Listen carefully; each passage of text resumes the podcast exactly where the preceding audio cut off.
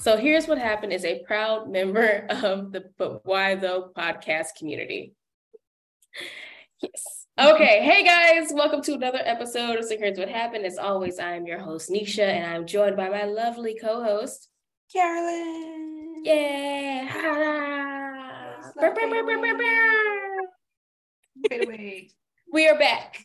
I know it's been a while. Thank you, everyone who tuned into our last episode where Kate was on and we discussed Black Panther. Actually, our two-parter episode. So if you have not watched it, and if you have, or if you have not watched the movie yet, you might enjoy hearing our thoughts on it beforehand. We did give spoiler warnings, but yeah, if you haven't listened to that episode, please go give it a watch um, and give it a listen and let us know your thoughts on the movie after you see it too. But this week we're back to normal as usual. And we're just going to talk about the things that we have watched and read and that we think you guys would find interesting or maybe not interesting. I'm, most of mine is pretty positive for the most part, but we can dive right on into how do you want to do? Do you want to start back with reading, TV, or film? Let's go with um reading since you're the only one with something for to read. I don't sense I don't have a book recommendation this time around. So let's go with you. Start with you. What did you? No problem. Um, in true Nisha fashion, I have been reading webtoons again. Well, I have never stopped reading webtoons, but I have a new webtoon for y'all to check out. It is called Maybe Meant to Be. It is a romance and it is a webtoon. Um, so again, you guys, this is free. You can go read it on the webtoon app, download it if you have it, or read it on the website. But Maybe Meant to Be has it features Hi Yoko. It's fine. I feel like Yoko is the um like unofficial or honorary third guest, the third host of Our this podcast. mascot. Okay, give me a minute. You talk and I'll just Okay. No worries. So yes, uh, maybe meant to be. It's about Jia Han, a 32-year-old freelancer with no work, is tired of her parents nagging her to get married and finally move out. When she runs into her childhood friend, Jin, who is also feeling the same pressure from his parents, she blurts out that they should just get married to solve both their problems. Little did she know she'd accept her, he'd accept her suggestion and suddenly finds herself thrust into marriage, a story of an unexpected romance that'll have you scrolling for more. And yes, it does. This is definitely set up to be a K drama. This is one of my favorite tropes in ever. Like when like people are like, okay, that a marriage, a convenient slash contract marriage, hmm when it's done really well. They're one of my favorite tropes, and I love. I'm so happy we're missing. I'm gonna put this on my list. When you put it out, I'm Yes. gonna make this part of my reading, my Christmas reading break list because I love that trope. I love It's it a so great trope because it just works really well when it, it it works well when it's done well and you have interesting characters. Oh, and sorry to mention this. Um, the story is written by, and these are their um, handles on Webtoon. It's Honey Skein. So it's like H O N E Y S K E I N Mm. is that is the writer, and the art is done by Demcho. Mm. So check them out. They have some other works on there. But so far, I've really been enjoying this. Like we already mentioned, like clearly this is well, clearly this is set up like one of our favorite K drama tropes. It does take place in Korea. Um, so there's gonna be that kind of feel. So if anyone who's ever watched or read a K a, a manhwa or a K drama, you're gonna see some similar tropes going on here. There's more than one romantic couple. So there's some there's like a side story with another one that's There's it's not there's always a second couple, but I will say it's not boring. Sometimes I feel like the side couple can sometimes either be more interesting than the main couple, or they can be not as entertaining. I will say there's a nice balance of it for all around. So it's like it works because the whole the title, maybe meant to be, is kind of like you have Gia, Mhm. who is just like she's a 32 year old freelancer without work and she's tired she just feels stuck and when you meet her you feel like that's it there's not much to her that she's just lazy and all this other stuff but then there's more that gets revealed to you about her past like she actually used to be like a famous writer and like she won awards but then she just stopped so there's the mysterious element of like okay well why did she stop like what happened and then you have Jin, and his full name is Michiolin. Sorry, I cannot say it because it's like it's Min Chiol Chiol. So Minchiol. Mincho? Minchiol, yes. It's but it's yeah, like, so but I, in my mind, I keep want to say Mitchell. So I have to like well, sound You know, if they were actually to do like a westernized version, Mitchell would probably be the, Ang- the Anglicanized version of it, but it would be Mincho. So it's C H Y U L or C H E O L? E O L. Oh, it's the same. Yeah. Yeah. But yeah, Mincho, so, yeah and he comes off as like the otaku gamer but he's like very into fitness and working out. But like when they were kids and like childhood friends she stuck up for him and they would hang out together and they used to play at each other's houses. So it's obviously revealed that he was in love with her way back then. She had no idea. But when they got to junior high that's when they kind of just split paths. She acted, she ignored him and didn't act like he existed anymore once they got to junior high and she started to talk to other boys. Um, because people start to look at him, look at him as being weird. So it's mm-hmm. like I'm really curious to see more of his backstory and his feelings because it's clear that he has always loved this woman from when they were children to now, and he's still in love with her. This, but this plot sounds kind of similar to romance um, is a bonus book. Hmm. I wouldn't be surprised. Cause like, she, well, the difference is romance is a bonus book is it's a new it's considered a noona romance. So that's like where she's the the female lead is older than the than the thing mm-hmm. lead, but they kind of work this. It's kind of similar in that he in that she and, and romance is a bonus book. She was a writer, mm-hmm. and she kind of like um, but then she got married and kind of like lost herself through marriage and then she had to like they got she got divorced and then she had to like rebuild herself again so it's mm-hmm. kind of sounds similar-ish and like he was always in love with her and he never told her that he was mm-hmm. in love with mm-hmm. her and so he kind of watched her with unrequited love from afar like, yeah, there's a lot of that with other characters too, where it's like, okay, it seems like someone had feelings for this person, but they never confessed to them. Later on, at some happenstance, it hap- they the feelings come out. But with like our main couple, it's like Gia is now starting to realize that she does have feelings for him. And like, but she's trying to explain the way, like, how can I be attracted to him? How could I be interested? Like, this and what about that? But then it's like she notices things about him, like how he's very caring and like he's observant and he he's a good listener and he takes care of her. And it's like she's very much the um tsundere type character where it's mm-hmm. like uh she's not mean in the sense of like trying to be like hurtful to him. It's just yeah. like I think it's her way of protecting herself. So I'm like so far there's only 34 chapters. Y'all can read them on Webtoon as I mentioned before.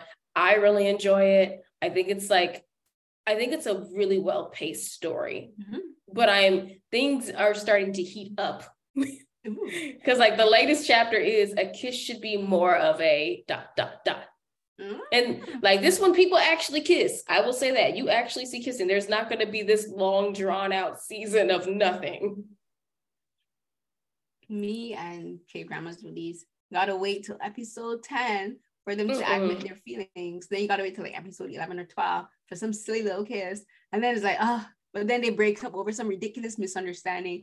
Then they have to come back together. And then there's only like resolution in like the last chapter which is like kills me. It always kills me. And i'm just like i kate actually mentioned a recent k drama on netflix where they actually have sex. I'm just like yo I, I need more K dramas and like just romances in general, romantic comedies, dramas, like rom com dramedies, whatever you want to call them. I need them to do that more.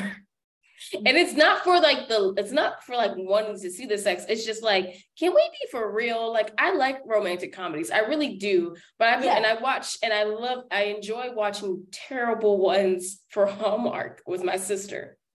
But i'm like can we really be for real? Like y'all are 30 something. These people don't have sex. Right they they get they they kiss and then all of a sudden they get together and that's the end of the film. That's the I watch. They kiss and film. say I love you. I'm like, hold on, hold on. But the men don't even really say they love you. Like the women just like it's just assumed. Like the men say I have feelings for you. I've always had feelings. They never actually say I love you. Like right. I was watching this Christmas Hallmark movie the other day by my friend, and like this whole thing is like he's had it's the same thing where he had unrequited love for this girl for like his entire life and like she always only saw him as a friend and like then like he started doing like this secret admirer gift thing where he was giving her gifts and all these gifts are extremely personal gifts where like only someone who really really knows her would give her a gift like this and it's yeah. like 10 gifts and she get for some no seven because it was um it was seven gifts because it's seven because it's, it's like she's Jewish so it's like the seven candles for the menorah. But I'm like, how do you not guess that the person giving you these gifts is someone who is very close to you, like, and the only person that's very close to you that's a male is your best friend right there. How do you not guess it's him? Because and like she's dating uh, she's like going on these dates with these out like these three other men and she's like could it be one of these? Like how could it be one of these men? These men you just they don't know you. a few months they, ago. They don't know you like so like and then they only get together right at the end in the last five minutes of the film. And I, what it's very I like to just make it a drinking game at this point because it, and we did this before when we made a bingo card like I think two years back we made our bingo card of like uh, romantic comedy holiday tropes because it's just so predictable. So I like the ones that can actually catch me off my guard. But I'm like, yeah. can we just be for real? And can we make sure the existence of people knowing that, like, yes, people have sex. And honestly, it's not normal to say I love you after four days of being in your hometown and you see your high school sweetheart and you just have all these feelings. I'm like, come on now, no. You don't know this person. This and is love bombing. I, exactly. It's and that's something that I always think about. Okay, like we're supposed to assume it's happily ever after these people. I'm like, okay, you kiss and you like confess to but I'm like, are these people even sexually compatible? Like I always think about this. Are you sexually like, compatible? Are even sexually compatible? Because we don't see them have any kind of actually sexual or romantic interactions. And not just kissing, I mean like heavy making out or whatever. Like we are just supposed just to assume these people. Where is the sexual tension? Where is Where's the, the energy? Like none of them have sexual tension. None of these films. None. None of them. And it's just like I just question because I'm like, wow, the girl, the busy businesswoman with a job, and she just got a great promotion, gives it all up to move back to her hometown during Christmas to be with the man that she says she loves. Do you love him? Was it worth giving up your career, sis? And they fall, yeah, right? And they fall in love together over the Christmas holiday.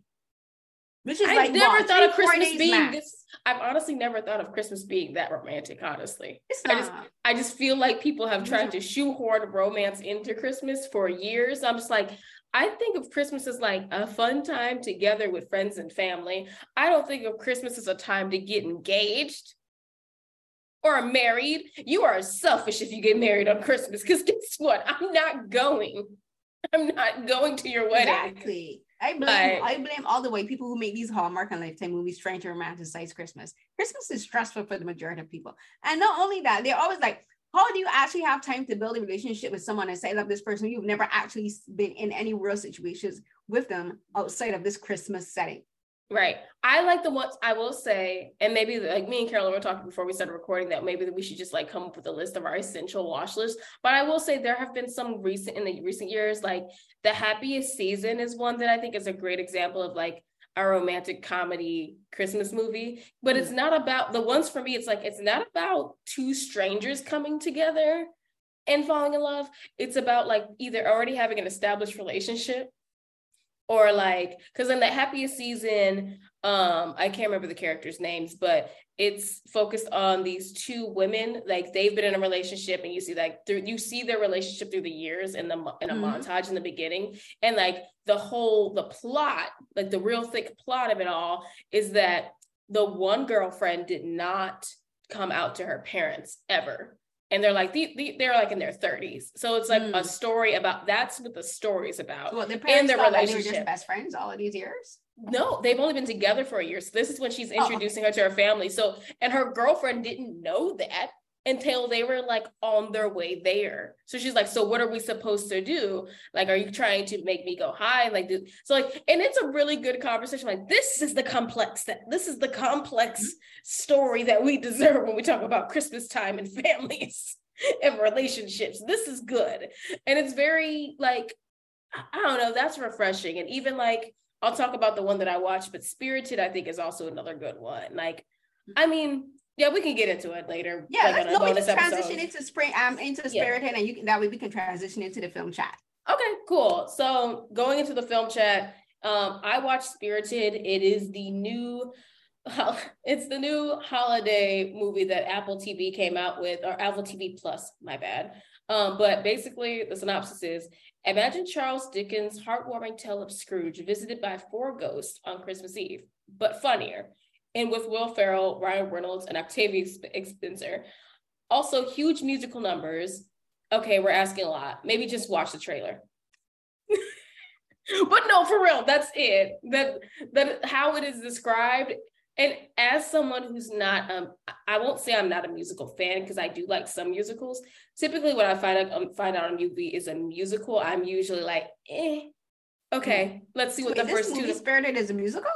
Yes, I did not like I did not know that. Did I know that? I don't think I did. No, no, I didn't know that until I pressed play either. Like I I saw that there was some singing and dancing and I thought like, oh, it might just be one number. No. Imagine like it's all a huge stage production but it's not but there's no stage every the hmm. entire set is the stage because you're going to see things and elements that like they really pulled stuff from like stage productions in broadway that you would see happening in a musical like people dressed in all black and moving things around and moving sets around oh, okay. and and like even setting it up like that because the whole synopsis is like or the, the plot is will ferrell is a ghost mm-hmm. he's one of the christmas ghosts that come to visit ryan reynolds character to change him. And basically, the, it's the story of Scrooge, but with a more modern and updated twist, and not like Bill Murray's Scrooged, which I just watched, and that one's funny,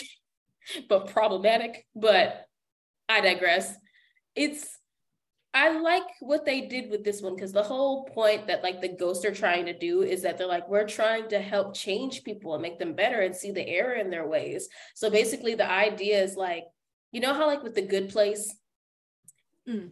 think of the how the good the good place and a christmas carol met and it's like you have the ghosts who are trying to show people the error of their ways so that they can be better people and live a better life and make a difference because to them when they do this it calls a ripple effect mm-hmm. because mm-hmm. if you if one person can change what they do then the, then that can add on to the next and on to the next and on to the next similar to like the original a Christmas Carol. By yeah. doing a simple act of good and being good, you can help others, and that can in turn help someone else. So we have that going on. So it's like this big production literally happening behind the scenes with the ghost. And then you have Ryan Reynolds and Will Ferrell, which like I do not think they have been in a movie together in like years. I don't even know if I can't remember the, the, the movie they've been in together. Like like start headlining it together yeah, at the same level. I can't think of one. I can't think of it. They're perfect together. Like it's really like their energy is really funny together. um, this movie, I would say, is something that people will probably, if you're looking for something like more refreshing for the holiday season, it's a, it's not like the other ones are problematic ones that we mentioned already. It's not predictable. I'll just put it that way. It's not it's not your predictable Christmas movie. And the songs are really good. There's my favorite one is Good Afternoon. Said that. Yes. Well, because like, my favorite I say I, it, but do I really believe it? no, no, no. I mean it. The songs are good. I was just thinking of my favorite one that is Good Afternoon because I don't want to give a spoiler away. Mm-hmm. And it's like a pretty big spoiler, but like I feel like by watching the movie in the first 15 minutes, people will guess it. So I I say watch it if you have Apple TV Plus. Um, even then, like Apple TV Plus, you can always get a trailer. You can not trailer. You can get a a trial for one week, so you can watch a lot of stuff in one week. Yeah, you see, I'll I'll be honest. Like, I am not the biggest fan of Ryan Reynolds, and Will Ferrell for me can be hit or miss. And the reason for I I kind of like Will Ferrell is particular roles, like in films like um, was it the car racing one? Um, oh, Ricky Bobby. Ricky, but he was Ricky Bobby, like those kind of and like dodgeball. I like those kind of films, but and I could see why actually Will Ferrell and Ryan Reynolds work because, as you said, they have similar energy and they have a similar acting mm-hmm. style. But also, I'm here hacking up alone because apparently I'm allergic to my dog. As I, I mean, you got an inhaler. Yes, my oh, my doctor no. was like, I had to do a whole bunch of tests, and they were like, "Do you have a dog?" I'm like, "Yeah." Does your dog live with you? I'm like, "Yeah," but I've had dogs before, but your dogs weren't living inside with you. I'm like, "Yeah." He's like, "You're allergic to your dog." Oh. and she sheds, and she sheds, and she sheds like she owes someone eh, some fur or something. but I digress. But um, but my thing, I the reason I don't really like Ryan, Ryan Reynolds as a performer is to me, he plays the same type of role and same type of character, which is basically himself. he plays himself in all his roles. You're since not wrong. Dead, since Deadpool, he has played every single role exact from like the first, not even from not even yeah from the first Deadpool film, and even when he did the whole the whole cameo in the Wolverine film, you know where he had his face and everything stitched up. Oh yeah, he has been playing every single role since then exactly the same way. Like the other day, and it was like I might be too judgmental, but no. The other day, my sister was watching Green Lantern, oh, and we were, and she said the same thing. She's like, she's like, this guy is playing himself in all his roles. He's like, Green Lantern is no different to Deadpool. Yeah. The only difference is the costumes and the name. I will say this: like Ryan Reynolds is one of the few actors that, for me, depending on what the story, it's first off, it's about like what the character and the story is about, but it's like yeah, no, he's definitely just like playing Deadpool. But there's some moments in this where you'll see that like him, you'll see a different side to him that like he can like have he like he does have the ability to do more than just be the snarky asshole. Like, because I mean, but I think that's why people just hire him to keep. I think he's just gotten typecasted at this point, where it's like we need a snarky asshole.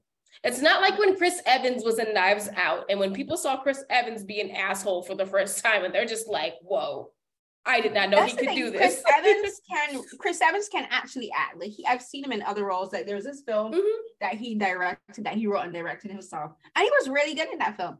It's a little cliche, but he was really good in that one. Oh yeah. But to me, but Ryan Reynolds, to me, I'm just like I can't yet with him. Like I you can't see him outside of Deadpool. I, I can't because like he plays his roles. He's one of those actors that when you see them in a role, I can't not think of this as not Ryan Reynolds. Like yeah. I can't I can't see the performance. I can't and see honestly, the character. I can't tell. This is Ryan Reynolds playing a role.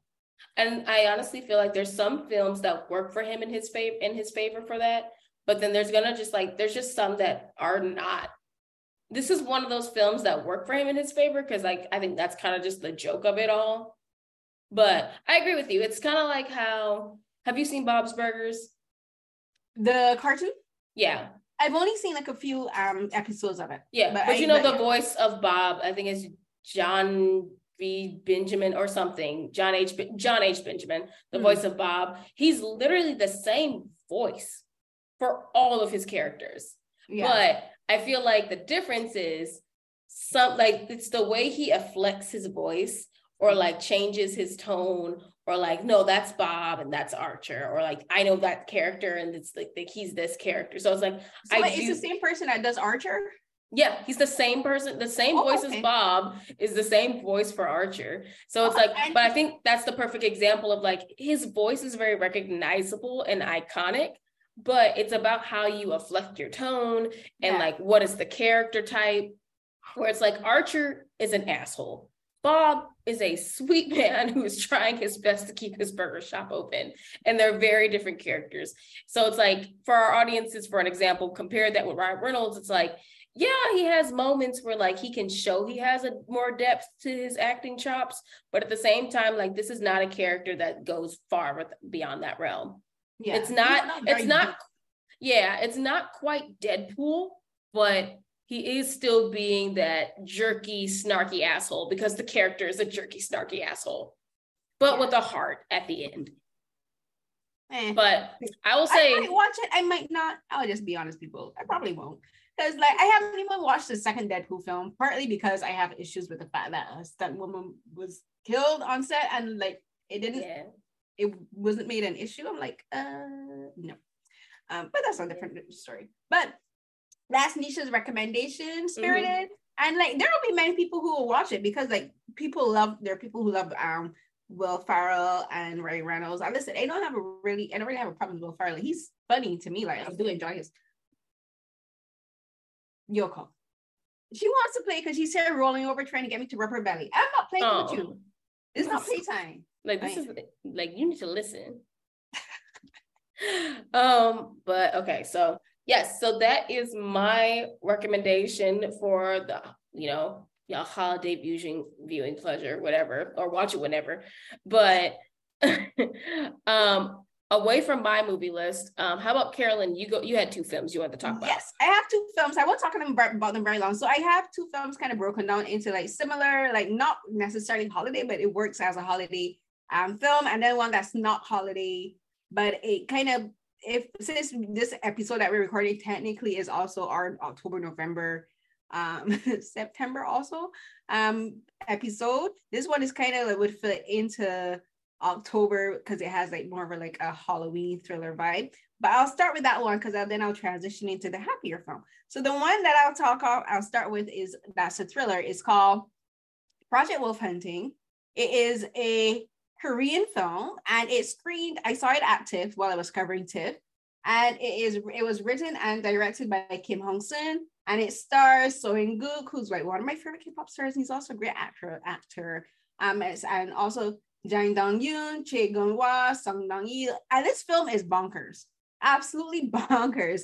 Hey, when I tweeted about this film, I the first word that I used to describe this film is unhinged and extra. Like this film is so extra. So before I get into that, I'll just read you the synopsis of it. So um, it's mm-hmm. bl- bloody bedlam breaks out on the high season in um writer director Kim Hong-sun's gnarly action thriller that pits cops versus cons aboard a cargo ship with a sinister secret in its cargo hold.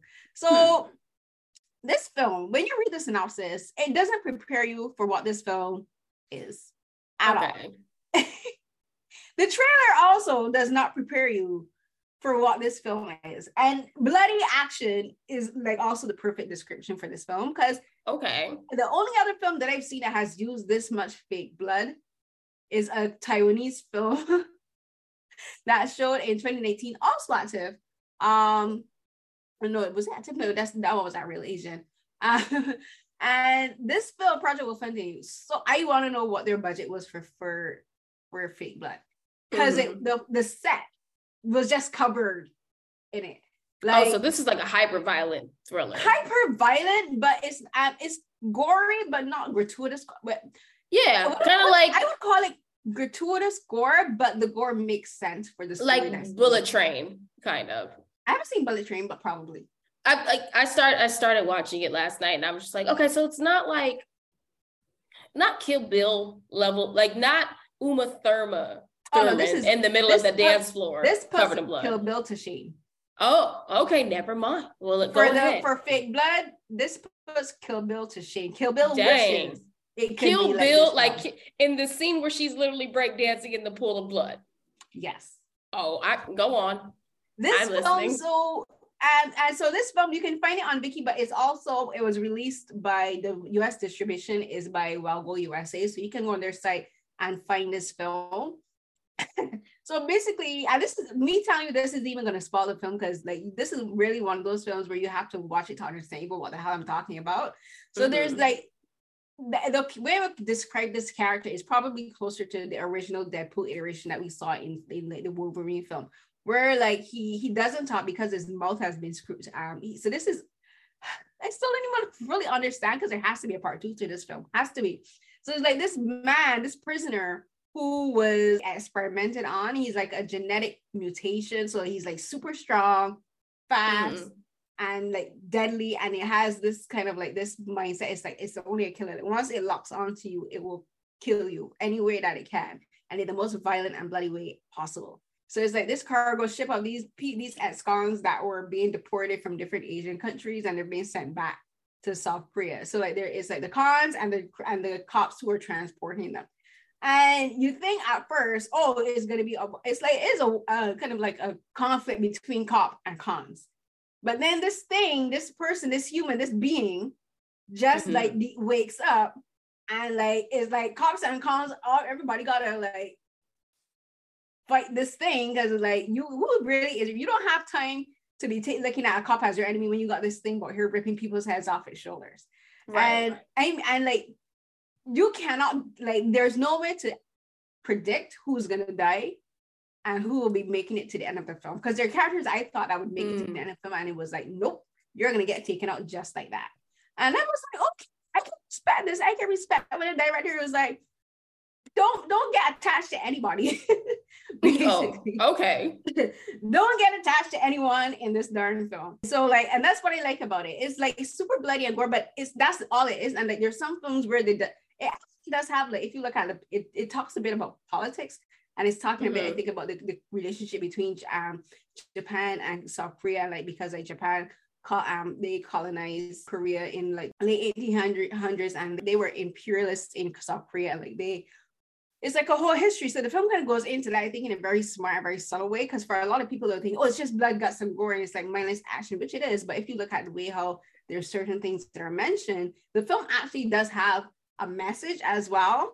But it's also just like ridiculous action. And I, I can appreciate that because sometimes every film doesn't have to be a Marvel. Every film doesn't have to be a DC film. Every film doesn't yeah. have to be like super high budget or whatever. Sometimes some films are just like re- just good fun. And this film is that for me. I was like, this film is ridiculous. Hmm. It's extra. It's bonkers. Like, what the hell is going on? That's that would be the first question I would answer there? If I ever got to interview him. What? Okay. What was happening, sir? What was going on here? and so that's I that's what I really liked about it. It's just ridiculous madness. It's extra for no reason. Yeah. No, I mean, like, I'm here for the extra. Like, just like I, I, it's it's a fine balance of like something can like you were saying earlier something can be gory and gratuitous but like if it can serve the purpose in the film versus like it's not like it's hostile mm-hmm. like and like for people who know what Hostel is i only made it through the first 15 minutes of that movie and i had to peace out so it's mm-hmm. not like you know there's movies where it's just like gore is just gory for the sake of like the shock value yeah and I feel like from what your description, it's not. It's just like this film is extra. Yeah, think of it more like a Judge Dredd RoboCop okay. kind of thing. So that's that's the way I would look at it. I would kind of put it in almost like in that genre or similar vein. You know, like all those 80s yeah. and early 90s action movies were, were kind of like that. So I would say it's kind of like that. So again, that is Project Wolf Hunting. You can find it on, um, I believe it's on Viki, but also on WellGoUSA.com. It's like just good for ridiculous action time. And then the second film that I talk about, this one is uh oh, this film is adorable. I think it's one of my favorite films for the year. It's called Marcel Marcel the Shell with Shoes On. I have and kept hearing about this. Please tell me about it. It is so cute. So this is a film written, directed, and also starring um, by Dean Fleischer Camp. And it's like this documentary style film. Mm. And I had no idea what again, this is one of those films that when you when you read the synopsis, or even if you look at the poster, you see this poster of this cute shell with this big eye and like cute shoes. And you watch like, what the hell is this film gonna be about? You watching, you're just like, oh my god, this is the most endearing film ever. Oh. So it's basically about this man played by Dean Fleischer, Camp, who's also, as I said, also the writer and director. He breaks up with his girlfriend and he goes to stay in this Airbnb. And mm-hmm. while he's there, he discovers this little shell that's and it like it talks and it moves and it has a whole life. And like this shell has built a life in this house. And oh. he starts and like this shell, like it can it has like a little bed, it has its own bedroom, it has this little tennis ball that it uses to get around. Like it gets it hops in the tennis ball and rolls around the house. And like oh. that's how it gets to different places in the house. And it has like a garden and like different cute different ways to get around and it and his grand and this cat and this shell which who's voiced by jenny slate also oh, yeah. there also lives there with his grandmother played by isabella rossellini and his grandmother is called um, connie and so like um the the character dean gets to talk to marcel he's like tell me about your life and he's and so like he and he starts to film marcel and like as I said, it's like a documentary stuff. So he starts to film Marcel, asks Marcel questions about how do you do this? Tell me about your life. And then you discover that Marcel and his and his grandma Connie are the only people that are left in their community, in their family, because one day the people that lived, the couple that lived in the house mm-hmm. had a mm-hmm. huge fight. And somehow Marcel's family ends up being taken away by the oh. husband who moved out and so it's just like and so this film is such a, I think it's such an endearing and such a sweet film about grief and loss from the perspective of a child and also mm how children especially if you live with a, a grandparent like how children have to adapt to looking after a person who's aging you know a person who's yeah. getting older and who's getting sicker and it talks so it talks a, a, lot about the pressures of children and the resiliency of children like children are very resilient people think that children are able to bounce back from a tragedy yeah.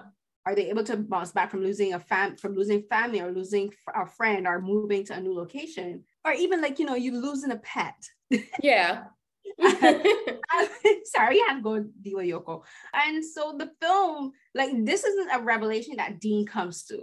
You know, this mm-hmm. is what the, the this is a revelation that the audience will come to as we listen to the things that Marcel tells Dean. And you realize that while Marcel seems like a very happy-go-lucky lucky child, he's very lonely and he feels very isolated and he feels very confused because right. he doesn't know where his family went. You know, he doesn't know where all his friends and all on all his community went. He's mm-hmm. like, he's like, I don't know where they went. I don't know where they gone. So he's like feeling with this um this sense of loss. And then like Dean, he decided he's like, okay, let me help you look for your family. So like they do this whole internet thing, and like Marcel becomes an internet sensation. And they're like, okay, let's ask people to help us find my family.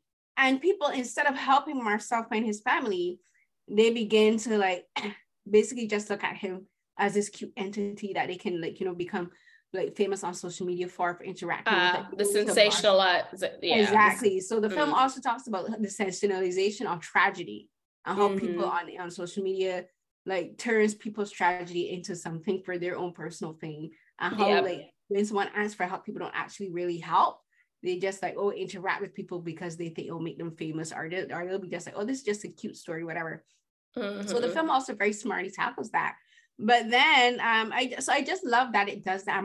And this film, I really want to interview Dean because I can't figure out if this is all stop motion animation or or if it's done through complete VFX for Marcel. Like a lot of it has to be VFX, of course, but I like the VFX right. for this film is like seamless. You can't tell really what's real and what's not real. So like I said, like Marcel and his grandmother, they have a garden, mm-hmm. right? So I'm like, is everything that we see in the garden real?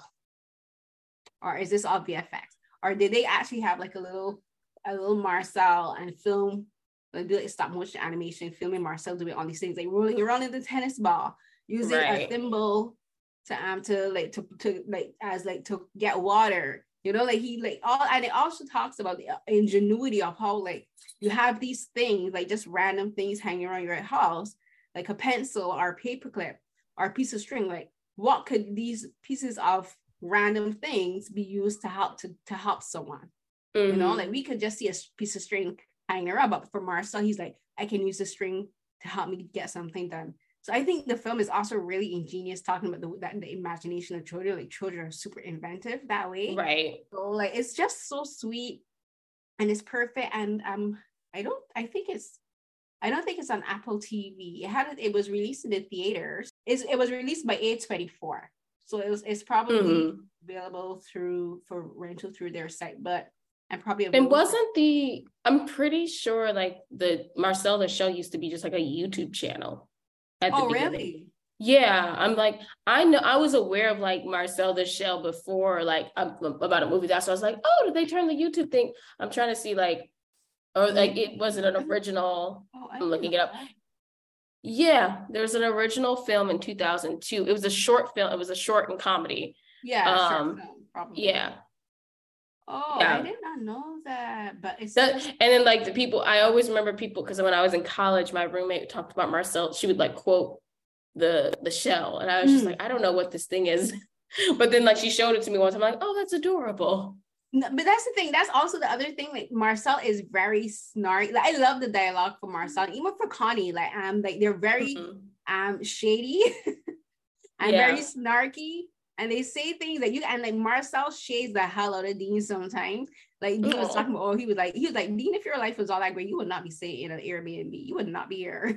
that oh. kind of thing. like, okay. Right. And he was like, you know, I'm like, he's like, do you have your life together, Dean? that mm-hmm. kind of said this like a child, but this is how children speak. Cause children will children will read you for filth I know Look, two ways about it, right? They don't, they don't. Literally, my sister is a PE teacher now at one of her schools, and she was out sick and she came in with her glasses on, and the kids were like, guys, Miss Campbell got blinded. That's why she wasn't here today. Mm-hmm. And it's just like, And like all day, them kids just kept asking about the glasses. Like, you look so different. You look better without your glasses. And they're like, mm-hmm. they're just, they're just so innocent, and they don't mean it as an insult. they just, they don't care. They say what they, they just be saying. They're like, you look older. You look like an older woman. I'm like, wow Exactly. Children don't care about your feelings at all. I, I, used to work. I used to work with um, kids in kindergarten um, at a public school, and like they would tell me about my hair. They were like, "Look at that outfit." They were like, "Are you sure about that color of that shirt?" I'm, um, I'm like, "I think I am." Right. I had a child tell me like, "Are you sure that's a good color on your nails?" I'm like, "Little girl, if you do not go find your mama, right? like shush, and not, don't have me second guessing my nails." Right. Like but like no, but Marcel the Shell, which she was on this this um I is I believe it is honestly one of my favorite films of the year. It's so funny, it's so endearing, and like the um the as I said, animation for it is like seamless, mm-hmm. like really good. And the and the themes, like I said, it talks about loss, it talks about loneliness, the resiliency of children, also the trauma that children have that people don't think of as trauma. Like loneliness can be a sign of trauma as well, or feeling isolated isolated. So um and also talking about media sensationalization of children. Like the film there's a lot of things. I think dean fleischer yeah. did a fantastic job. And i think the voice acting by isabella rossellini as the grandma and jenny slate as marcel was spot on. Is so good. So that's this is why the academy really needs to add a category for voice acting because the, the yes. work in this film is a great example of how of what voice acting is. Because i have said this. yes and i and i stand behind this because for some voice like i i love like when i did that panel like a year or two ago with the voice actors for that convention and i'm like i love that Phil LaMarr had said something like voice acting is acting and people mm-hmm. have to stop looking down on it as like not being at the same level because what i can say is like voice acting is acting. Acting mm-hmm is not voice acting. Because when y'all depend on people seeing your face or playing off of the other person in the room and you don't have that and you take that away from people, you, you will see how quickly people are not at the level that they think they are. Like they assume exactly. like a lot of people think that voice acting is just using their voice. And like for some people it is. For some people, like we said, the man who voices Bob's Burgers and Archer, he doesn't change his voice, but he changes his acting. Like that's like we should, honestly there's a lot of different ways that voice acting should be like rewarded and awarded for the skills and stuff. Because like even like no offense but like Keith Stanfield is not a voice actor in my mm. opinion. When he did the voice of the what is it Yasuke um that Netflix miniseries yeah, it was terrible. it it it hurt my soul when I heard his him as the voice of Yasuke. People like, I didn't think he was that bad. I'm like, he just sounds like Lakeith. Bored. He, he sounds bored. he sounds emotional. When they were torturing this man, he's like, oh, I'm like, I didn't even get past episode. What was it? Episode two. I just cannot because first first, I'm like, this is not the this is not a proper story or adaptation of the story of the real well, first Black Samurai. And then and it's like, that's the problem. And like, and here's my problem with it because I even like, you know, one of we but no, I'm not gonna put you through that because I'm not gonna tell you you have to watch it to say it. Because I said this, I'm like, it would have been fine if you left the giant robots out. Right? It why are they giant been... mechs? Why are they and why are they and they explain it but they never talk about it in the show. Like there's literally a title card at the beginning that explains how mechs and this magical system existed. And I think about like, wasn't the whole point of this supposed to be the story about the black sam the first black samurai in it Japan in the feudal era? And y'all didn't do that.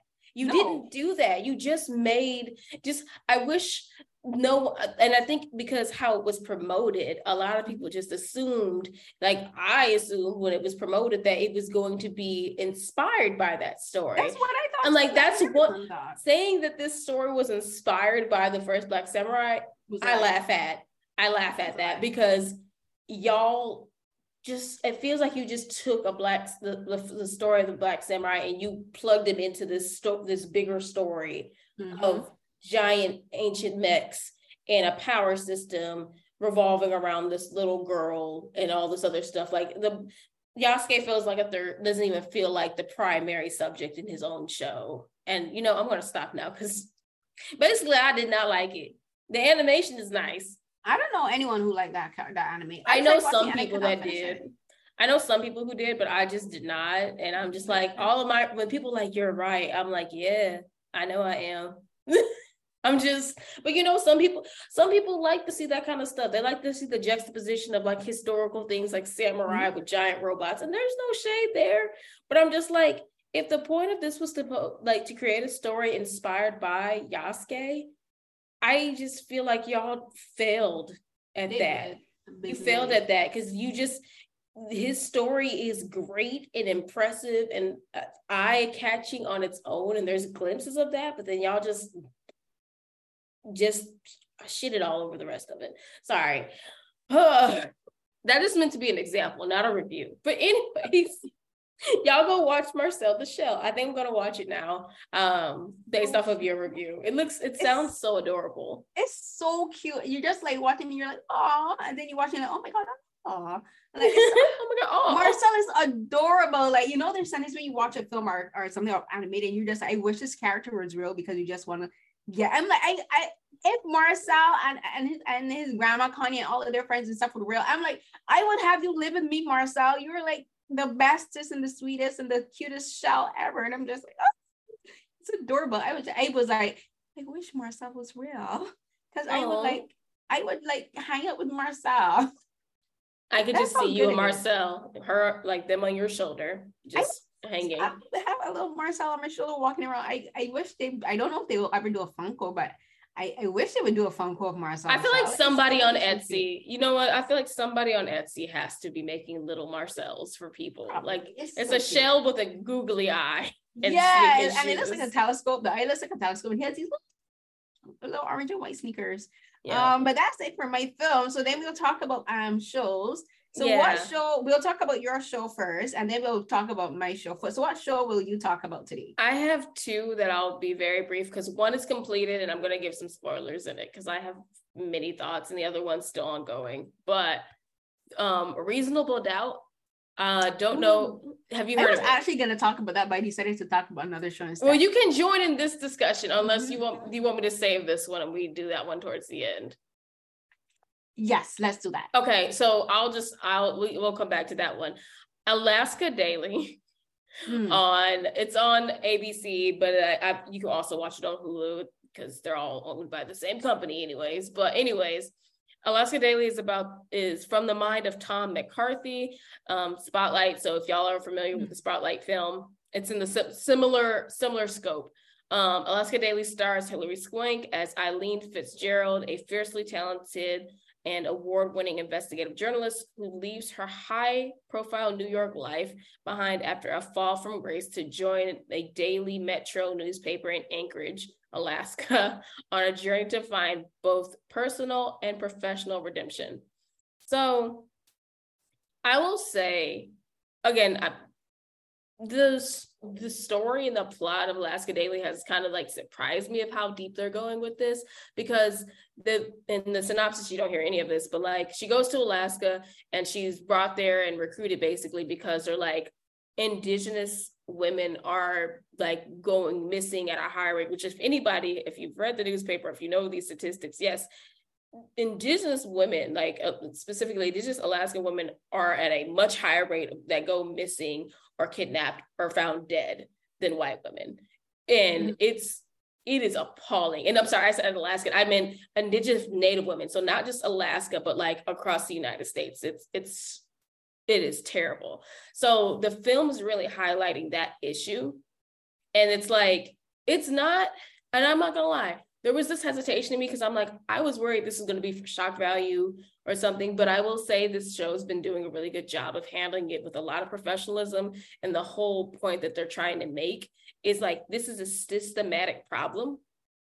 And it and they continue they continue to show like if they the police failed these people, the um the justice system failed these people. Like it's highlighting all these other ways, which like basically, yeah, look in the mirror. Like if people like and, and like people even say like no like this isn't like a high drama. I'm trying to think of a show like maybe sons of anarchy or stuff where like oh yeah you know it's this this doesn't happen every day. I'm like no no no no, no. this happens. Like mm-hmm. stuff like this happen women go missing and are found dead. And people are just like people the police are assumed like well it's an open case and we're investigating but you're not doing anything about it because y'all aren't actually doing the work to find these people and the, exactly. even the most recent episode and the reason why i want to talk about this is because the most recent episode impressed me because they had there was a young white girl who went missing and then like one of the reporters talked about how two days ago the, the like this indigenous woman went missing and no one did, and no one knew about mm-hmm. it and like the reporter bringing that up made everybody in the newsroom shift the scope. They're like we're not saying that no one should go look for this girl who just went missing. We're saying that look at how you treat and respond to the news of a young white girl going missing versus the news of an indigenous woman or woman of color in general going missing. And they're like they basically said like because when as we know when we hear and see white women going missing more sensationalized on the news than it being brought attention. Like when black women brown women women of any color are go missing we are made to sound like criminals unless we're exceptional. And like that's kind of like their points. It's just like they assume that like oh they assume the girls like they're investigating like the long plot of the film is i mean the show they're like, well, she had a drug charge and she had this, so it's most likely that she had an overdose and she just wandered out. And like, how should how would she wander out into the tundra? How would she go from 40 miles by herself and she had to use crutches to walk?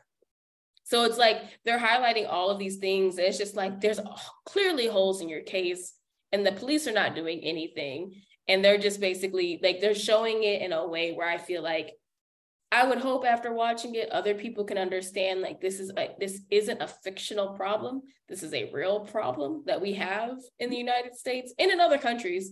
But it's like, yeah. And like at, at the end of every episode, they call attention and they give like a call to action for people to learn more.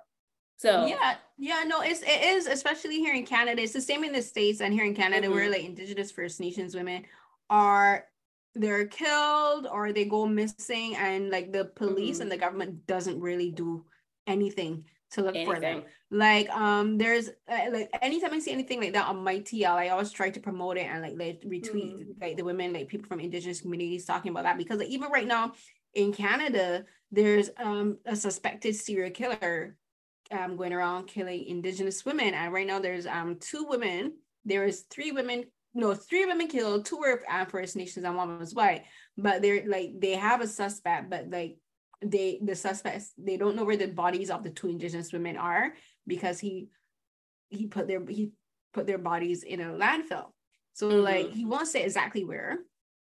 And the government, the police, they're like they're not even bothering to look for the bodies because they're like oh be too difficult. And people and like people are protesting. So you have to look for them. You can't just leave them there and you like right. people are like your job is to look for them. So like there's right now a big call to action for better mm-hmm. treatment of indigenous women for the police and the government to step in and look and to and to do this. And and then there's also a lot of human trafficking. Like there's um indigenous women and young girls are trafficked yes um, in sex trafficking and even drug trafficking throughout North America. And mm-hmm. earlier this year for um, for AFCA, we spoke to um, she's a Native American um, boss. So she was a lightweight welter. Because while you were talking, I was looking it up because it ties into that. And um, her name is um, Kali Reis, and she wrote a film. She co-wrote a film and starred in a film called Catch the Fair One, which is about that, which mm-hmm. is about um, this this this fighter because basically the fighter is based on her own not her own experiences but like her own um, history as a fighter and also an advocate. And so she's this she's playing this bot this this boxer just like herself who who goes looking for her little sister who's been kidnapped and trafficked and like the police aren't doing anything for her and aren't doing anything to look for the sister because they're they're like oh she's been sex trafficked so they're not going to bother to look and right. she's like, you can't, of course, you're not going to find her if you're not looking. But then, unfortunately, it's discovered that the sister has died. But then the film is also, is uh, again, like the, the show you're talking about, is a call to action.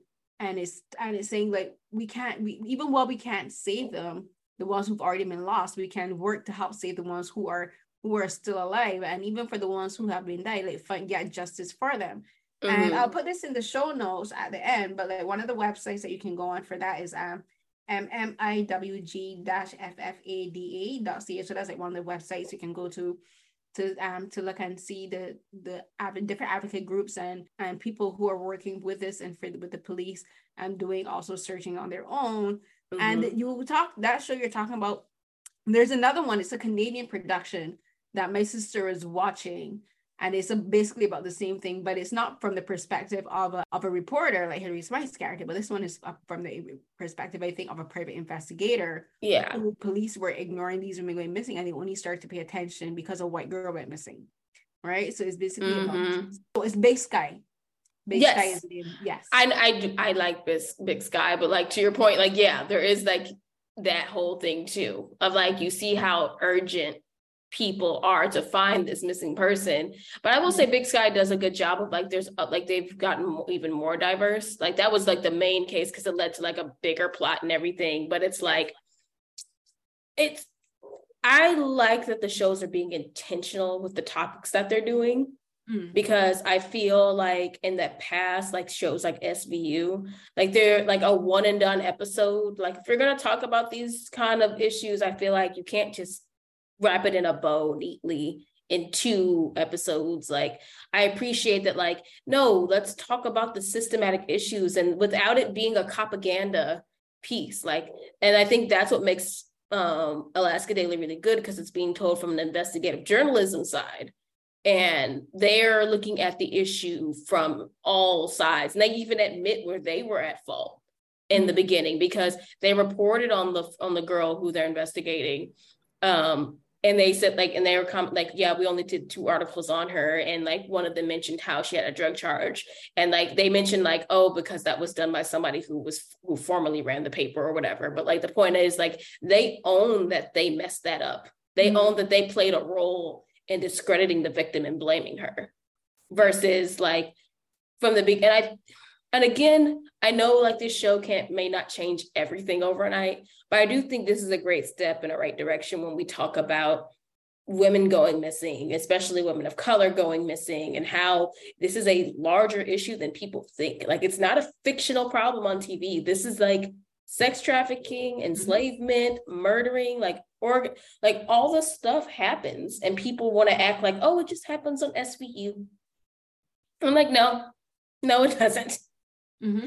So, mm-hmm. anyways, yeah, I, I, I like it a lot, and I, I, appreciate you sharing that link that people if people want to learn more about it. So then, moving on to wrap things up, your show. So my show is a British drama that mm. is showing on Amazon Prime or Prime TV. Is it Prime TV, Prime Video? I never show, never sure really which one it is. Is Prime Video? Prime Video. Called Riches. So like people are comparing mm-hmm. to it's like Succession but with a different angle. Of course, it's about Black people, but this one, the industry that is being discussed is the Black beauty care industry. Oh. And I love that this show is about Black people. One, like people say mm-hmm. it's like the mm-hmm. Black succession, but to me, it's not just a, the Black succession. Yeah, no, that seems black like it, it, doesn't have to be the Black something it's to be good. thing. It's its yeah. own thing because it's not about the stock market. It's not about real estate. It's not about cars it is something that black people from mm-hmm. all walks of life and almost from all economic um, communities from all across the diaspora can relate to and this is black hair and black makeup and like we all know the struggle of black yes. hair but it talks it's but it's going in from the behind the scenes of what it takes to run a, a company that mm-hmm. is dedicated for black beauty and black hair and black yes. makeup and like the politics behind that and mm-hmm. um, this show was created and it's written by and executive produced by Abby Ajayi. And as I said, it's mm. British. So is everyone is British. Well, not everyone, because some of the characters are played by American or American um, actress actors with British and West Indian heritage and, and identity. So it stars uh, Deborah Ayorinde. So she was in another Prime Video series called Them, and like yes is, i'm like i know that name. Okay you know, yes. like she is so stunningly beautiful. Like everybody in this show is like gorgeous and like, and can she not act and control the scene? down. Oh i'm not gonna lie. I'm not gonna lie. I had to stop watching them after I, the bur I, I after the burlap scene but like it was it hard because like she makes that series for me. Mm-hmm. but sorry go on. No, no, I, I agree with you. I could not complete them either because it's so much black trauma. And yep. even if you take the black out, it's just so traumatic. It's it's it's traumatic no matter what, but like adding on like this is something that actually happened in history. I'm like, I can't do it. Yeah, I, I can't do it. I'm and, not in the space.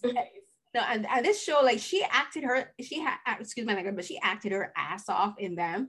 And mm-hmm. like to, I love when we talk about the duality or the the the variety of roles that black actresses can play like i would also compare her after watching her in them and then the transition over to mm-hmm. riches she's to me very similar to danielle deadwyler if we're going to use a, a, more recent comparison in that the, okay so now i'm going to give a comparison between her and ryan reynolds ryan reynolds as i said when i watch him in any role i only see ryan reynolds i right. forgot when i was watching riches that the person i was watching was deborah ayorinde I completely mm. forgot. Like she is her character, Nina Richards. Like I don't see Deborah playing this role. I'm seeing Nina playing this role, and it's the same for all the actresses, actresses, and actors playing this role. Yeah, so it also stars Sarah Niles as Claudia Richards and CJ Beckford as Andre Scott Clark and Adeyinka um, Akarinde, Akarinade. And like the and this is another thing. All of the names you're hearing are West African and South African names, and I love that too. So mm-hmm. this is mm-hmm. also this is film is a this show is about black representation, black West Indian representation, black diasporic representation, and mm. black African uh, representation. Because I I watched this show, and I just kept hearing different West Indian accents, including Bajan accent. And like Sarah Niles, who plays Claudia, like she has she has Bajan ancestry. I think she her family is Bajan. So like when she like sometimes she would slip from the British accent and like the Bajan dialect would slip in, and that would be. And I was so happy to hear that. But the, the whole thing with this show is it, ta- it talks about yes they're here in beauty industry, but it talks about different challenges that different Black people have. Yes, yeah. they're wealthy, and yes they have uh they have a, they have they see the world differently, and that's another thing the show does really well. It shows that yes, Black people are they still have to face racism and misogyny and anti-blackness but then there's also the, this whole discussion of class where even yeah. black people black rich people still don't necessarily see the world from the same position that black people who are not wealthy you know right. it's that affluent and privilege of wealth it's like not that afflu- someone calls it affluenza affluenza right yeah. but so the film tackles like yes we all face different cha- the same challenges as black people but when you're from different economic, socioeconomic backgrounds, you don't face the same challenges that way. So the mm-hmm. film does that, and the show, I keep saying film, but the show does that really, really well. And Nina and, and Claudia, they have this, um, they're they they're like cats. Like anytime they get together, they're like two and I love that because the scenes between them, like Deborah and Sarah, like they they nail these scenes, mm-hmm. and you just want to be like fight, fight, fight. And the reason you just like fight, fight, because they just go all out in these scenes. But another thing that I'll discuss, well, I'm gonna wrap up now. But one of the things that I really love about this show, like um, interviewed them during Africa, and I'll link that as well, was one of the characters, Alicia, as I said, played by Adeyinka, she's mm-hmm. dyslexic. And so, like as you know, I'm dyslexic and I have cognitive impairment. So this was the second time in my entire life that I've ever seen a dyslexic character characterized on a major TV production. The first character was Spock in um, Star Trek Discovery. So like in the second season, we discovered that Spock, that people have always considered Spock to be neurodivergent. But mm-hmm. in the second series, um, second season of Star Trek Discovery, it was discussed that he's actually dyslexic. And like that was the first time I saw an adult character with dyslexia portrayed on screen. And this now, this time I'm seeing as, as a, as a black woman and a dark skinned black woman. And mm. it talks mm. about the insecurities that people with dyslexia um, have because sometimes we doubt ourselves, we doubt our capabilities. And like we we we feel something like our families don't necessarily trust us or trust our judgment or believe that we have the intelligence and the know-how to get certain things do. So the character of Alicia, she goes through those same struggles. Like I'm like, I'm watching her in these sub scenes and I'm like, this is me. I've had the same conversation in my head. I've had the same conversation with different people in my family. And another thing that it really touches on is when we're under stress, people with dyslexia or cognitive impairment, when we're under stress, it actually exacerbates our symptoms.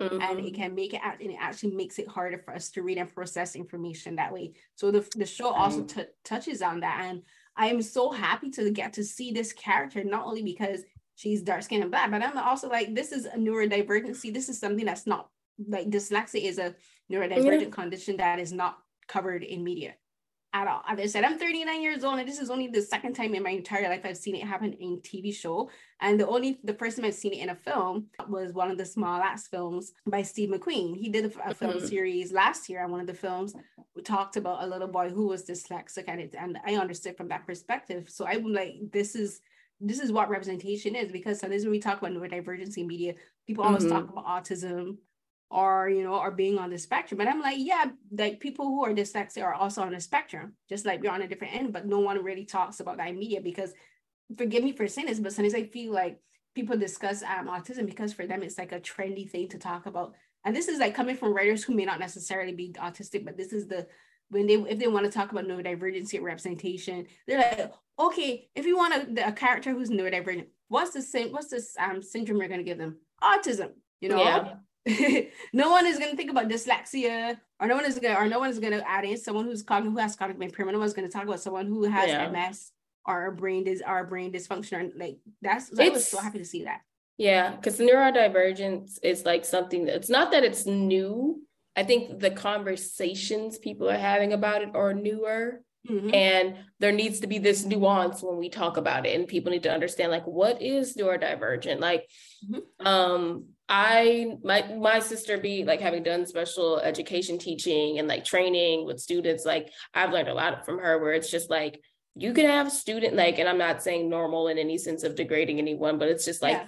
and you quoting her, it's like there have been teachers at schools she's taught at who feel like they think the child looks normal and they just like are trying to do everything. And then like she has as a teacher's aide, she's had to speak. I'm like, no, this is one of my students that I have to like work with and help them take the test. Because it's like yeah they can be just as engaging and responsive. Like neurodivergency is so broad mm-hmm. and it's not just one thing. And i feel like the conversations we need to have about it needs to be more broad but not in this sense of like lumping them all together to like make it like you can't just say like oh that character's neurodivergent but like you don't go into like okay well how like right? how what are the challenges that they face is it that they have this like you said is it dyslexia is it like a social setting thing is it like even um sensory like mm-hmm. like loud sounds or like like sensory is one that people are talking about more now where it's like you can have a child who's if you put them in a setting where like it's too loud for them they just shut down Yep. And like, and like if people aren't don't know how to interact with them or communicate with them or help them, I feel like we're doing them a disservice. So it's like, yeah, don't just say neurodivergence or just give them autism and then just be like, oh, but they're just quiet the entire time and like that child doesn't do anything. And I hate when TV does the thing of like, oh, they're magically cured. Right. It's just, are they are, are another thing that they do, and if this is, and I'm starting to see it more in um, it, like and it bugs me. And mm-hmm. because, like they have this thing like, okay, if you're neurodivergent, you have to be exceptional. And another right. example of that is like, okay, like you have the show The Good Doctor, which is based on a Korean drama. And yeah. then most recently another Korean drama called Extraordinary Attorney Woo. Mm-hmm. And so mm-hmm. this is these both of these characters in both of these dramas are autistic. And mm-hmm. and this is I find not specifically very North American I think they do is like okay we have these characters who are, who are neurodivergent are they are autistic and I said this is the most popular quote unquote um, form of neurodivergent CBC in media they have to be exceptional as in they're as they're savants at yes. whatever they do so in doc in the doctor he's medical so like they he does they he's like a savant of medicine you know like he's exceptionally intelligent and mm-hmm. like which a lot of people on the spectrum are but like this is the only way for them to be portrayed in me where you have in order to accept them or to understand them like they have to be above average or above right. everyone else or above everyone else yeah. on, on the spectrum. So yeah. attorney Woo, she's she's an exceptional attorney. She's an exceptional legal mind. And that's not what neurodivergency is. I know people yeah. who are autistic who are not quote unquote savants. Right because it shouldn't just be that like oh because like you said with the good doctor people underestimate him or they question his methods because i've seen a few episodes with my sister and i'm just like you know it's not because i see what they're trying to say but i do feel like there's this false they're not false there's like this negative narrative that can come about from that like you're saying like with the um the lawyer show i've I've seen the trailers for that one too. Cause you're right, like it shouldn't be that like people have to be exceptional because I feel like that kind of feeds off of like if you're a person of color, you need to be twice as good to be deemed acceptable in this field. it should just be you should just it should just be like they are here in this field and they know what they're doing. And that's it. yeah. Why do they like, have to be why do they have to have like for instance the intelligence level of Albert Einstein to be accepted by everyone else? Why can't they just have like quote unquote average intelligence? They're autistic, but they also have average. Why can't they just do their job well and you don't have to yeah, explain it as they're a genius? At it. Right. They're not a secret genius. Like right? they could just right. be good at their job because that's why they're here. They're mm-hmm. qualified mm-hmm. for their job. Right. That like for me, my own personal experience, like I was diagnosed with dyslexia at um I think it was my mom said it was I I was in primary school too, so I was around seven or eight years old. And mm-hmm. like the reason I even got di- diagnosed with dyslexia, like people they thought, and before it was diagnosed, they had put me into um, and even afterwards, they put me into the classrooms with the, the kids who were considered to have behavioral issues, mm-hmm. and they put mm-hmm. me into the, the classrooms with kids who were um severely autistic or kids who were nonverbal or kids who were like um who had like physical or what we would call now we don't say now we say they're neurodivergent, but back then they called it intellectual disabilities. So like you know, so I would be the only I was like one of the only kids in the classroom who was verbal. Mm-hmm. So I was in a classroom with a lot of kids who were nonverbal, who could not talk, or who had physical disabilities, who couldn't, who were in wheelchairs. Some kids who had cerebral palsy, and then even and then afterward, I was diagnosed they put me into a class for the kids, quote unquote, dumpsy kids. That's what they used to call it too, the dumpsy kids. Mm. And it, and it was and the reason I was put into that class was because not that I didn't know the word, because I would fail at doing tests. Like I I suck at doing tests. And the reason I would suck at doing tests is because no, I didn't have accommodations. People that they didn't yeah. now we understand what having accommodations to do tests was. Mm-hmm. But back mm-hmm. then, even up until secondary school, I didn't have accommodations to do tests. So I would I wouldn't be able to complete a full test or because I needed more t- I, because I needed more time to complete a test. But back then they didn't offer accommodations, you know, and I was be expected to do the same level of work at, mm-hmm. in the mm-hmm. same space of time as other people.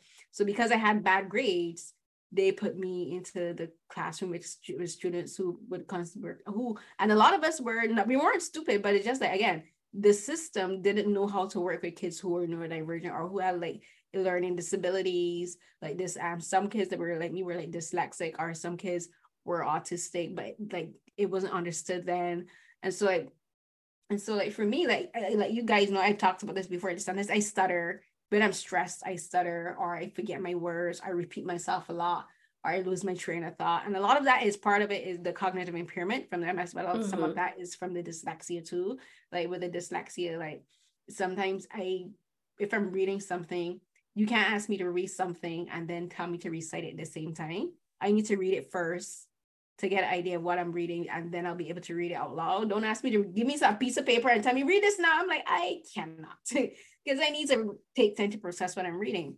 So, yeah. so again, so like, so it's like the same thing is also discussed within the same show, Riches. Like there's a scene similar to that, but Alicia, where she has kind of the same situation. And then another thing that I really loved is like Alicia begins working with Nina and she is hesitant to tell Anina that she's dyslexic. And but when she does, she's like, I don't, she's like, I don't, and she's like, I don't, I can't do all of this. And Nina just straight up says, Well, then hire an executive assistant. She's like, get, she's like, I'm gonna work with you on this. She's like, I'm not gonna ask you to work with me. I'm gonna, I'm gonna work with you to make her job easier for you. She's like, if you need help, hire an executive assistant. If you need to, hire two executive assistants. You know, and that's that's what accommodation is.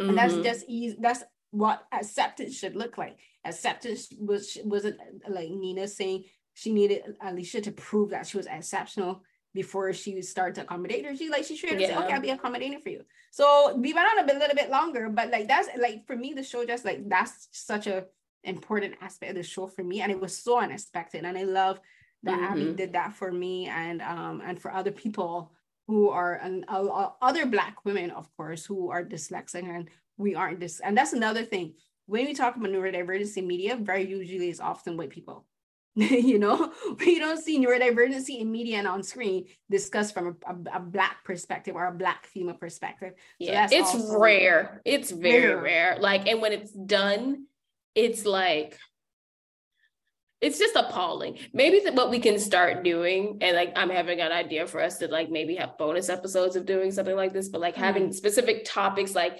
neurodivergency in film and television and like examples, because like we can definitely go in, especially when we talk about Black people examples. Like, do y'all remember losing Isaiah? Oh, yes. Oh, I I was just like looking back on it, it's just ugh, it hurts it hurts. And granted but like i feel like they it's written to show like that's how it was back then. Think about how many young black children were misdiagnosed with behavioral problems but they were neurodivergent and didn't get the help that they needed. So anyways keep an eye out for bonus episodes and we could just probably we can delve we can delve into more stuff like we were talking about before with like how these shows use um sex trafficking and like issues for women of color mm-hmm. and like the stark contrast and like how it's being done well and when it's not being done well so i think that's something we can dive into more because it's it's worth having the conversation yes yes for sure let's do that Bill, that's yes. something we'll look into for doing for the new year because it is yes. December. It's the end of 2022. Yes. this year has felt like it lasted two and a half years, but we've made it to the end of 22. So, so that's like another thing we can do for for 2023's people. So as Neysha said, yes, look out for, um, that. Yes, for sure. But with that, this is the end of our October, yes. November, December. well, no, this is our December So it's our October, November, well, at this point, we kind of just accepted that like we don't necessarily have to call the episodes by months. It's just know, like right? when we record, what did you watch in the last 30 days? and that's it. One. Last 60 days, because like one of the films that I said in Project Wolf Hunting, I saw TIFF, which was in 2020, uh, which was in September. So yeah, it's all good. It all works. Y'all know we trying to do our part and do better. But we appreciate like y'all riding with us for 2022. We look forward to going into 2023 with more things and new ideas and just, you know, watch something good. Enjoy it. Look, this is the time of the year where like y'all saw my post. I you will find me in my onesies. I will be in my Pokemon onesies, playing my game, reading my books, or or or watching movies for the mm-hmm. remainder of the year. And I hope that everybody else takes the time to rest too, because it's been a year. Very much so. I'm so busy. Like this year has felt like I was talking to a friend today on Twitter. Like 20, I remember all of us were saying 2019 felt like it lasted two, three years. Yes. But from 2020 to now, it's been all just one big blur. So mm-hmm. it's felt like the last few years has felt like almost like a decade. Like it's so it's like keeping track of any like we made it to the end of this year. Amen. Hallelujah. Praise the Lord. Thank God. We did. And, like, we made it we made it. Like we've done so much. And I think I'm so proud of us, Neysha. We've done so much and gotten so much accomplished in this yes. last year. We thank everyone, all of our listeners, veterans and new who've been with us and who's been sticking by us and listening to mm-hmm. us talk and sharing our thoughts and opinions. And it's just been great. And this is also another great episode. So we will wrap up here. And I will I I kind of rambled the last time in the Wakanda Forever recap. So I will do a short one and then we'll have Neysha end off. So for mm. me, you can find me on Twitter and Instagram at Carrie CNH12. That's C-R-I-E-C-N-H-12. Visit my a my authory page. That's A-U-T-H-O-R-Y dot com slash Carolyn Hinds, my full name, and find links to my most recent um, reviews, videos, podcast episode. Authory did this thing where they you can kind of link all of your work from different um, platforms and you can just go there and find the youtube videos as well as to the podcast episodes for so here's what happened there. Um i recently did a review of strange world which is a D- disney animation cartoon. Mm. i called it literally disney's most racially gender and body diverse animated cartoon. They people of all sizes like the character of Meridian Kusama played by Gabrielle as a mm and she's dark skinned and with natural hair. I it comes through. I'm like, okay now. Right? I was like, look at her, she's not a bum. And so I so like yeah, you can find those and that reviews on PRWeight.com. You can go there read that. And usually for my my most recent episodes interviews um, and reviews and whatever you can find also on my pin tweets and in Instagram. And I am done. Neysha, tell the people where they can find you and what you've done recently. Yeah, so y'all can find me as usual on Neysha Plays. I mean, at Neysha Plays. That's at N E Y S H A P L A Y S. And that's typically on Instagram, Twitter, and on TikTok. Um, what I've done recently, honestly, survived. I'm I'm doing fine. I survived my second to last semester of grad school. I'm very happy that I am one step closer to getting my MBA. I'm proud of that, but I am working on some new things in 2023, hoping to get more involved in panels for some anime cons coming up. I will be going to DreamCon in July, so y'all can look out for that. I'll have more stuff to talk about. And honestly, nothing else, but I'm working on some projects that I'm hoping to share with y'all one day while I have some downtime. And oh, sorry, of course, y'all can definitely check out my reviews of Urusei Yatsura on butwhytho.net. It, it's uh, the series that I'm currently following on HIDIVE. It's great and it's very refreshing from like it's a reboot of an original series from back in the day. I'll go into it more once like the once it completes, or like maybe in our next episode, I'll talk about it more. But I have been enjoying it so much. I might do a think piece on it. But yeah, that's where y'all can find me. Yay! And let me see. For next year, I'm hoping to go to Comic Con. I don't know finances. People pray for, pray for my finances because this mm-hmm. wants us to go to Portugal for our birthday. Pray, donate to the soul. What? So here's what happened. PayPal if y'all want to help. Right. We got a PayPal account? We that's where the money goes. It's on our Twitter. The link is there and it still works. Yes. Yes, people donate to our PayPal. I mean, hey, somebody's do- but yes, we should start I mean, mentioning that more. Often. Somebody's donations have helped paid for at least the our um, audio, not audio, but like you know our podcast maintenance fees for at least two months.